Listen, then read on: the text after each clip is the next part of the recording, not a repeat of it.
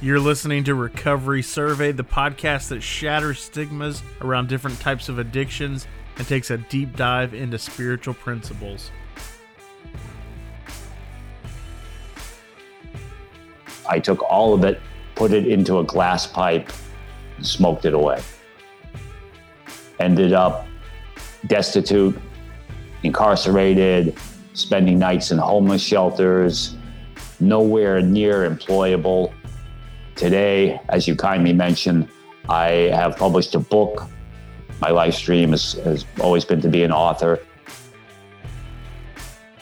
My guest today is named Ed Cressy. He was once arrested by the FBI and then later recognized with a Community Service Award by the FBI director. He is the author of the book My Addiction and Recovery. Just because you're done with drugs doesn't mean drugs are done with you. Welcome to the show, Ed. Great to be here, Brett. Thanks. Absolutely, man. I'm excited to hear more about your story. I was talking with uh, Sydney, and she sent me a, a link to a video that you had uploaded a while back, and I was intrigued by the story and just that intro that I read. Man, tell me more about that. Sure. Well, in 2006, I was arrested by the FBI. I was at um, the tail end of a devastating 11 year addiction to methamphetamine. My uh, addiction involved what's known as meth psychosis, which I believe is similar to paranoid schizophrenia. For me, what that meant was I believed in this vast FBI conspiracy that had targeted me as an individual because I had inadvertently befriended a 9 11 hijacker. Therefore, the FBI had architected this vast conspiracy involving my family, my friends, my former employers, everyone I'd ever known and encountered. And this conspiracy went back to before I was born. The FBI was sending invisible stealth bombers that beamed the disembodied voices into my head. Brett, I could go on and on and on. The point is, I was deep in this meth psychosis FBI conspiracy in 2006. I'd been in meth psychosis since 2003. So I spent about a total of four, four and a half years really in this uh, state of paranoid schizophrenia.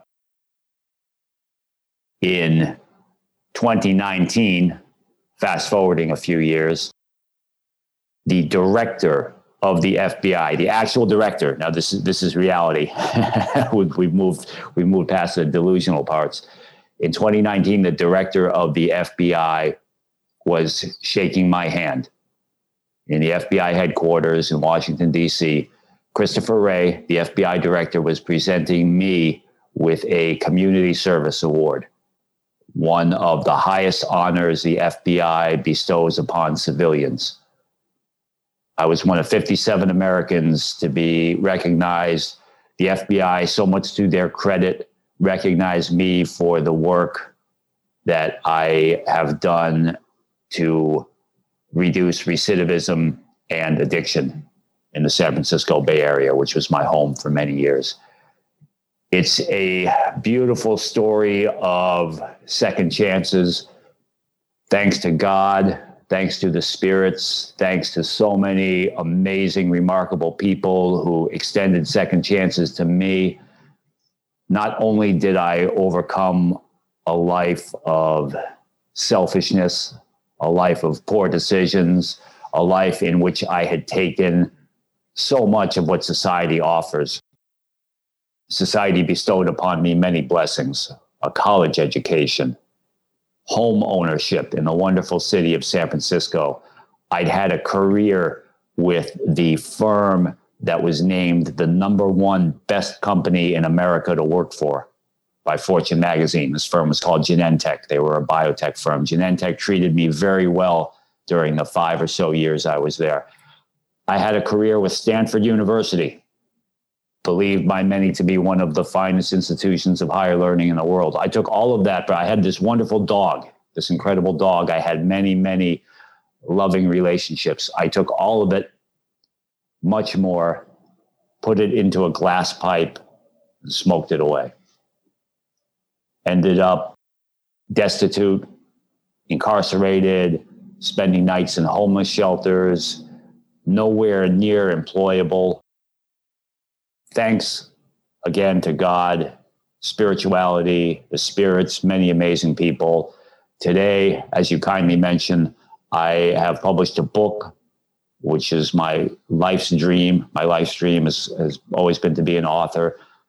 Not only that, but more importantly, at least to me, more importantly, we're donating my book to incarcerated persons who are turning their lives around. In the in the time my my book has been out, we've donated 500 copies. We, we've done donated 425 copies, and 75 copies just got approved.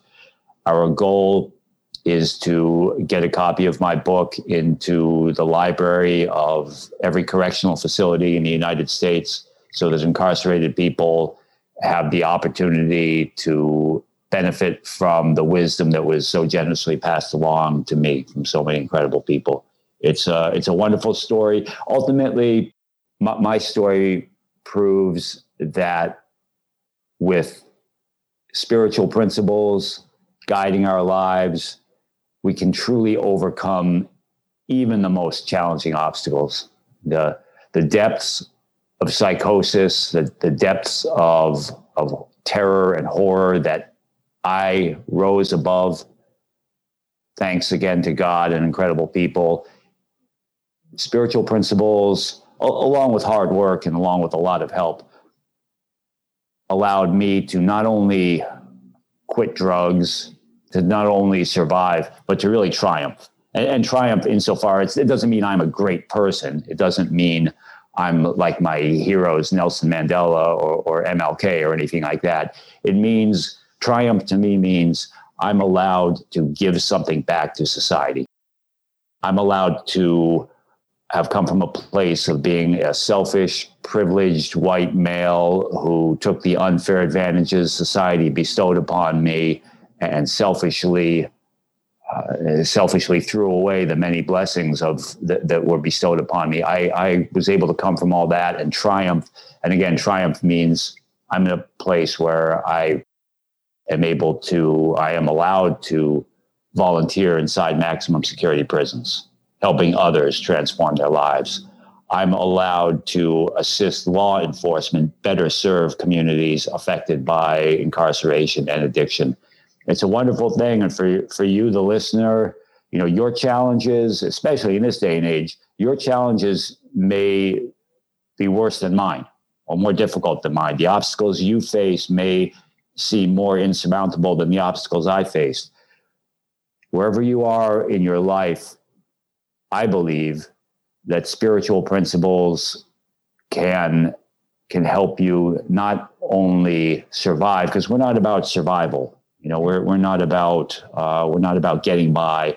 We want, at least from my perspective, we want to be about living our best lives. We want to be about triumphing over our obstacles. We want to be about bringing our best selves to the world around us. These types of things, from my perspective, have got to be our goals. How, how can we really bring our best selves? How can we truly live our best lives? When we set forth with spiritual principles, with attitudes of service, self improvement, and about giving to the world around us. At least in my life, I've been very fortunate. I've worked very hard. I've also been very fortunate.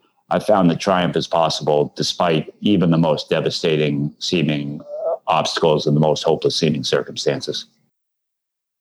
Man, I love that message that you just shared right there at the end because I've done that. I've gone that route of, I guess it'd be like the quote unquote dry drunk type thing where I've abstained from drugs for a period of time, but wasn't working an active program, wasn't doing anything to change my life or apply spiritual principles into my life. And I was completely miserable. And I'm in the same boat as you, where if I'm not doing something to improve my life, if my if my actions aren't showing that that my life is improving if if something's not changing if i'm just abstaining from drug use that's great but that's not enough for me anymore. I need to continue to grow. I need to continue to learn about these spiritual principles and how to apply them in my life. So i love that you made that point. Yeah well you said it so well brett. The challenge for many of us who struggle with addiction is that drugs are not our problem. Drugs, drinking, gambling, unhealthy relationships, social media, whatever we may be engaged in addictively, those things are not our problem. Often those are our attempt at a solution. We're using those things. In my case, I used drugs so I did not have to deal with the difficult aspects of my life. I, I used drugs so I didn't have to think about the fact that I hated myself. Deep down inside, I hated myself. I was always the bullied kid who wouldn't stand up for himself on the playground. I was always the person who had a dream of being an author, yet never had the discipline or perseverance to pursue my dream. All the negativity I felt towards myself and projected onto the world around me in the form of resentments and anger and hostility, all of that I could tamp down with drugs heavy, heavy drug use. For many of us, the, the drugs or whatever addictive behavior, the social media, the eating, the workaholism, whatever it may be, these are our attempts to not have to face life's difficult challenges. And if, if you're like me, you find the insidious thing about addictive behavior is that it works as a solution. It works. I mean, for me, it worked I, I could tamp down the negativity with heavy drinking and drug use. It worked for me for, I don't know, 15 years. I could succeed in other areas of life and I didn't have to think about the, the work I needed to do on myself. The problem is when addictive behaviors fail us, they often fail catastrophically. That was certainly the case for me. When drugs failed me as a solution, all of a sudden, not all of a sudden, but eventually I found myself in places like homeless shelters, behind bars, flop house hotels. The the ultimate challenge I found is that when we get into a period of recovery, when we put our addictive behaviors behind us, we have to venture into the unknown. That's a very uncomfortable situation for many of us. We, we don't have drugs or addictive behaviors as a solution anymore. Now we've got to go into the unknown. And human beings were sort of programmed to remain in circumstances that are familiar. It's the familiarity is, is comfort, and comfort, as we know, is not the same as happiness you put it so well, Brett, because if we're going to venture into the unfamiliar, if we're going to go into that uncomfortable set of circumstances that is abstinence or recovery or transforming our addictive behavior into a, a healthy addiction, whatever our paths may, may be, probably they're going to be uncomfortable. So we got to focus on living our best lives. That's, that's what I've been able to do. I'm so fortunate today. Uh, I look back upon 12 years of freedom from drugs having been a volunteer first responder for the fire department in San Francisco, where I used to live. So I, I can say to myself, hey, yeah, maybe I was that bullied kid. Maybe I never pursued my dream of being an author, but you know what? I was a volunteer first responder for uh, for for many years. Yeah, maybe I smoked so much meth selfishly that I believed in uh, a 9/11 conspiracy but you know, still I was a, a first responder, and, and, I I did something to live my best life, and and now I can look at myself as the person I am today, knowing that that I love myself. And love myself doesn't mean I'm I'm a great person or better than anyone else. It means that I don't need drugs as a solution anymore. I found newer, better solutions, and what it all behind it all is the spiritual principles. The spiritual principles allow us to overcome fear spiritual principles allow us to overcome that uncomfort. If we're going to venture forth into the unknown, into the unfamiliar, we're going to face fear. A belief in the spirits, a belief in God, uh, faith based practices, um, meditation, really, whatever form of spirituality is most appropriate to the individual. That there, there's a the, there's a, a great quote from the Dalai Lama. Someone once asked the Dalai Lama, What's the best religion? And the person thought the Dalai Lama was going to say, you know, Buddhism because it's the oldest or something like that. The Dalai Lama responds that the best religion is the one that makes a practitioner the best person, right? The, the kindest, the, uh, the most empathetic, the whatever it is. That to me is a wonderful way to look at spirituality uh, and, to, and to use spirituality as a means to lead our best lives. Whatever brand of spirituality makes you the practitioner, the best person, that's a form that's right for you. It's focusing when we focus on not only leaving our addictive behavior behind us, but being the best versions of ourselves, leading our best lives. We put spiritual practices behind that, whatever spiritual practices resonate most deeply with us as individuals that's a recipe for success. So long as we stay at it, so long as we persevere, so long as we we set forth on the journey with the intent of continuing to put one foot in front of the other, despite the hardships we're certain to encounter, we can overcome very very challenging obstacles. That was beautiful. If you don't mind, can we rewind a little bit and take us to how you got to the point where you stopped using, where you got clean, were you arrested? Did you go to treatment? What what what were the events and the circumstances in your life that led you to that point of not using drugs anymore? The circumstances were a state of extreme psychosis due or enhanced by heavy, heavy methamphetamine use. I got to a point in October 2007 where I owned a total of, I think I owned six things that was it. I owned six things. I owned a filthy black baseball jacket. I owned a filthy black pair of slacks. I owned a pair of brown Converse sneakers held together with duct tape. I owned uh, a cell phone with maybe two minutes left on it. I owned a, a, food stamps card in San Francisco. They, they would give you a credit card type, type thing that you could use uh, as food stamps. And in my case, what I did was I would take my food stamps, go to the supermarket, buy a bunch of steaks, and trade the steaks to my drug dealer for meth. Right. So my food stamp card had had no money on it. It was just a plastic card. And the other thing I owned was a tuxedo. a tuxedo, you know, maybe a tuxedo shirt and the shoes. I don't know my final few months of methamphetamine addiction, I, even uh, even the strip clubs in San Francisco, the, the, strip clubs treated me well. They they gave me a chance. I really made them pay for it. I was a terrible employee. I showed up drunk and high and stole from them. Was living in a flophouse hotel. Hadn't paid the rent for weeks, months, maybe. I hadn't showered or brushed my teeth in months. This this is a guy you know, me who worked for Stanford University and the other things that, that we discussed earlier. So I lived in this flophouse hotel, but a few blocks away was a very fancy, fancy downtown hotel. I wandered into that downtown hotel on October 19th, 2007. It was a Friday night, wearing my tuxedo, my filthy, ragged tuxedo. Inside the fancy hotel was a ballroom. Inside the ballroom, a wedding reception was taking place.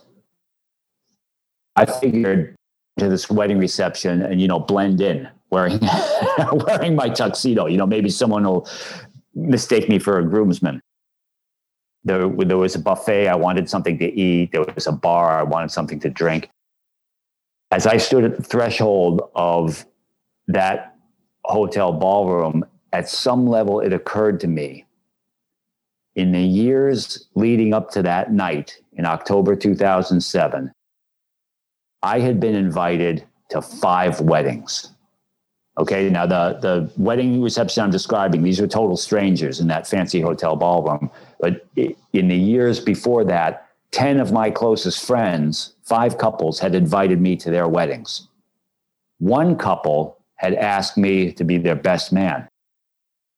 Out of those five weddings I was invited to on that night, leading up to that night in October 2007, you know how many weddings I showed up to? That's right, zero, not, not one. There were other things going on, at the time, but basically on October 19th, Friday, October 19th, 2007, at some level, I realized just how far I had sunk, just how much I had hurt the people closest to me, how much I'd hurt myself. I went home back to my Flophouse Hotel that night. There was a little bit of meth left in my glass pipe. I smoked it. There was a little bit of a, a roach, a marijuana cigarette. I smoked that. The next morning, a Saturday, I woke up with the two or three minutes left on my cell phone. I called my uncle, who was my family member, uh, like a father figure to me. And I called my 12 step sponsor, a guy who had been my 12 step sponsor in some of the times I bounced in and out of rehab leading up to that night. Haven't used meth since. Been clean from meth ever since. Um, I've been in recovery for almost all of those 13 years or, or however long it's been. I worked very, very hard. I, I got to the point in, October 2007 where my choices had boiled down to only a few. I could get locked up, I could get covered up, meaning, you know, six feet of earth covered up, or I could get sobered up th- those are my two. I didn't know it at the time, but looking back, I, I at some level I realized in October 2007 at that fancy hotel ballroom where the wedding reception was taking place, I I, I knew at some level that I could either get locked up, covered up, or sobered up. Now, maybe I could have gone into long-term homelessness or, or something for for a while, but really, to me, I had to get to the point where my my options had had dwindled down to, to such a limited few. That gave me the impetus to work very, very hard. From there, I began going to 12 step meetings, two, three, four, sometimes five meetings a day. I got a job in a Christmas tree lot. Here I am, the guy who used to work for Stanford University and Genentech working for uh, for tips, you know, hauling Christmas trees and tying them to the tops of people's cars. I worked on a UPS truck. So it was right around the holidays, so they needed extra help delivering holiday packages. I worked even harder at the spiritual part of my life. I began to immerse myself very deeply in teachings from diverse people and groups from the Hasidic Jews to the Hare Krishnas to the Hindu spiritual texts, everywhere in between. Christian pastor, Christian pastors, uh, Irish street fighters who, who got their brand of spirituality in various ways. Uh, I would read and study Zen monks and their teachings my path was one of finding my own brand of spirituality. Like like the Dalai Lama said, the this the brand of spirituality I pursued was a brand that would make me the best person. And while I'm still to this day very much a work in progress, while I continue to strive and search for ways to improve myself, and by extension the world around me, these were the circumstances back in 2007 that led me to the path I'm on today. And, uh, you know, just finally, I, I'm so grateful to the incredible people I've met in the FBI, in the San Francisco Police Department, the, the beautiful brothers and sisters who are serving time in prisons, who took, uh, who, who connected with me on a human to human level, our sisters and brothers behind bars. So many of them inspire me to become a better person. And in all that, my wonderful family, my family has given me and continues to give me so much incredible love and support despite how, how badly I treated them. Today, I'm the best son, I'm the best brother, I'm the best cousin, I'm the best nephew I've ever been. Very far from perfect, but the best I've ever been. And then there are many others that uh, I haven't mentioned. Many people who support me, who support uh, who support our sisters and brothers who are incarcerated or were incarcerated, turning their lives around. Many people, firefighters, military people, teachers, and certainly spiritual practitioners. And Brett persons such as yourself and the the amazing Sydney, who your listeners can't hear right now, but uh, who's on the uh, who, has been helping me with uh, with her incredible team, and just uh, remarkable, remarkable people, writers, persons in recovery who've written their stories and told their stories, famous people, people you've never heard of, uh, just incredible people who who share their stories. You know, success in life in some ways is like assembling a jigsaw puzzle every story we hear gives us one more piece. You know, sometimes we'll hear a story and it's like an edge piece. You know, you're assembling a jigsaw puzzle and you love to get that edge piece, or certainly the corner piece. Right. So some stories we hear, we're like, wow, that's a that's a corner piece to my own life's puzzle. Then sometimes we hear a story and maybe it's just a, a piece of blue sky or a piece of green grass. Yet every story we hear almost always gives us something we can take with us to piece together the puzzles to our own lives. I myself am just incredibly fortunate that so many remarkable women and men have shared their stories with me, given me pieces to my puzzle, and you know someday maybe I'll have the whole picture assembled. Man, I love that analogy of the puzzle pieces. That's that's fantastic, man. I don't think I've ever heard anybody explain it quite like that we're coming towards the end of the show and usually i like to just open the floor up to the guests to share whatever it is that's on their heart whether it's recovery related or not. If you want to give a message to to a newcomer if you want to if you want to plug a cause or something that you're passionate about whatever that is that's on your heart that you want to share. Oh yeah. Thank you so much. Uh, first of all uh, you know consider striving to recognize the good that our uh, the women and men who wear badges do. The women and men in law enforcement. In no way do we give blanket endorsement to all things law enforcement. We know, especially in these current times, that terrible, terrible tragedies happen in the name of law enforcement. We do not condone or endorse those anything like that. Still, uh, there are many women and men who wear badges who do a lot of good for their communities. Right? Um, so you know, consider recognizing the the good things that are done by people in law enforcement, as well as the efforts by women and men who are or incarcerated, who are turning their lives around. And by the same token, in no way do we endorse actions that hurt people. In no way do we endorse actions taken by people like me who committed crimes and who hurt others through our poor decisions. Still, uh, consider recognizing the efforts of our sisters and brothers behind bars and who were behind bars who are turning their lives around.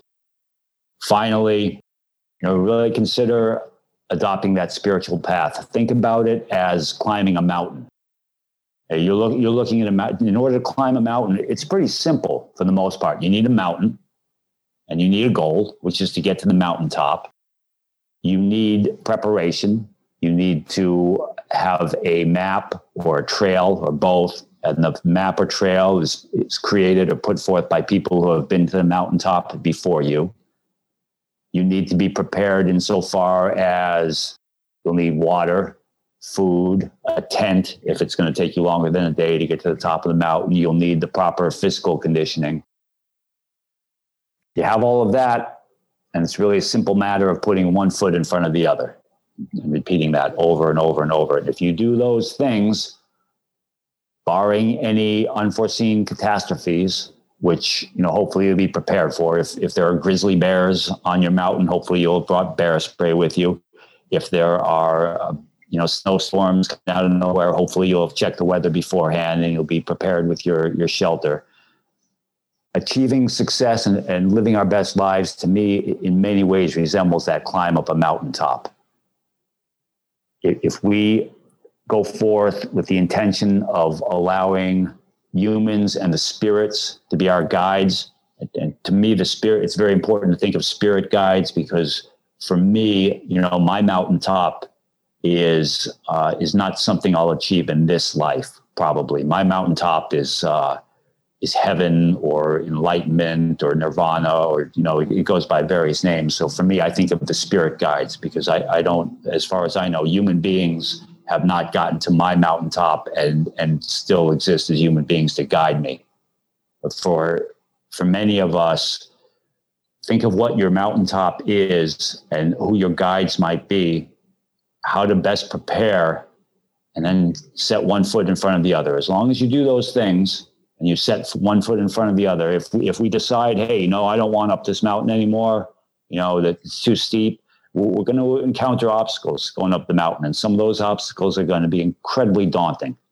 We're going to encounter uh, rock walls we need to climb up. We're going to encounter inclement weather. We're going to encounter diverging trails and uh, trails that take us through uh, through through very challenging, you know, underbrush or whatever it might be. The point is to, to get up a mountain. If it's a mountain worth climbing, we're going to encounter obstacles. Keep putting one foot in front of the other. Keep that goal of that mountaintop. Understand what it is. If it's a, a goal you have in, in, this life, that's great. If it's a goal you have that, that's for, you know, if you choose to believe your journey is going to continue past this life, that's a wonderful goal too. Keep putting one foot in front of the other. Keep listening to stories. Keep getting pieces of it. Now I'm mixing up all kinds of metaphors, but I keep getting pictures, pieces of your, your maybe your jigsaw puzzle is a picture of a mountain. So whatever it may be, you know, you can do it. I, I believe in you. I, I believe in your ability to persevere. When you persevere, when you have your uh, your spirit guides and your human guides, and when you go forth in the spirit of of bringing uh, your best self in service to to your own goals and uh, the betterment of those around you, you can do remarkable things in your life. I believe in you, and uh, I hope you believe in yourself. Man, that was that was great. Would you mind telling the listeners where to find your book or if they want to follow your journey? Are there any social media accounts that they should be following? Just tell us more about where we can connect with you.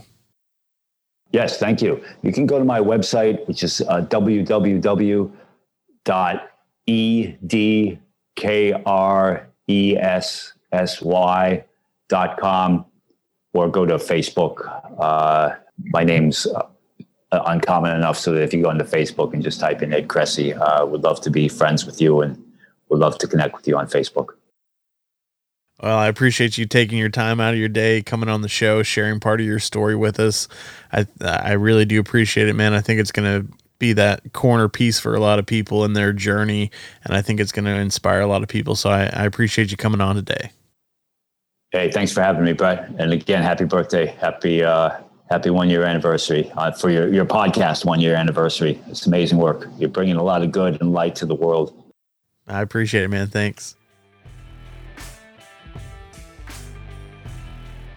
Ed, thank you so much for coming on the show today and telling us about your book and all the work that you're doing to help people that are incarcerated. If you would like to find out more about Ed, his information will be in the show notes.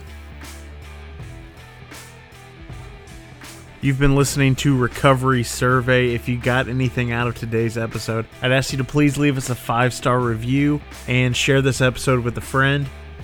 If you'd like to get in contact with us, you can find us at recoverysurvey.com. You can listen to all of our episodes on the website as well as connect with us on social media where you can get previews for upcoming episodes.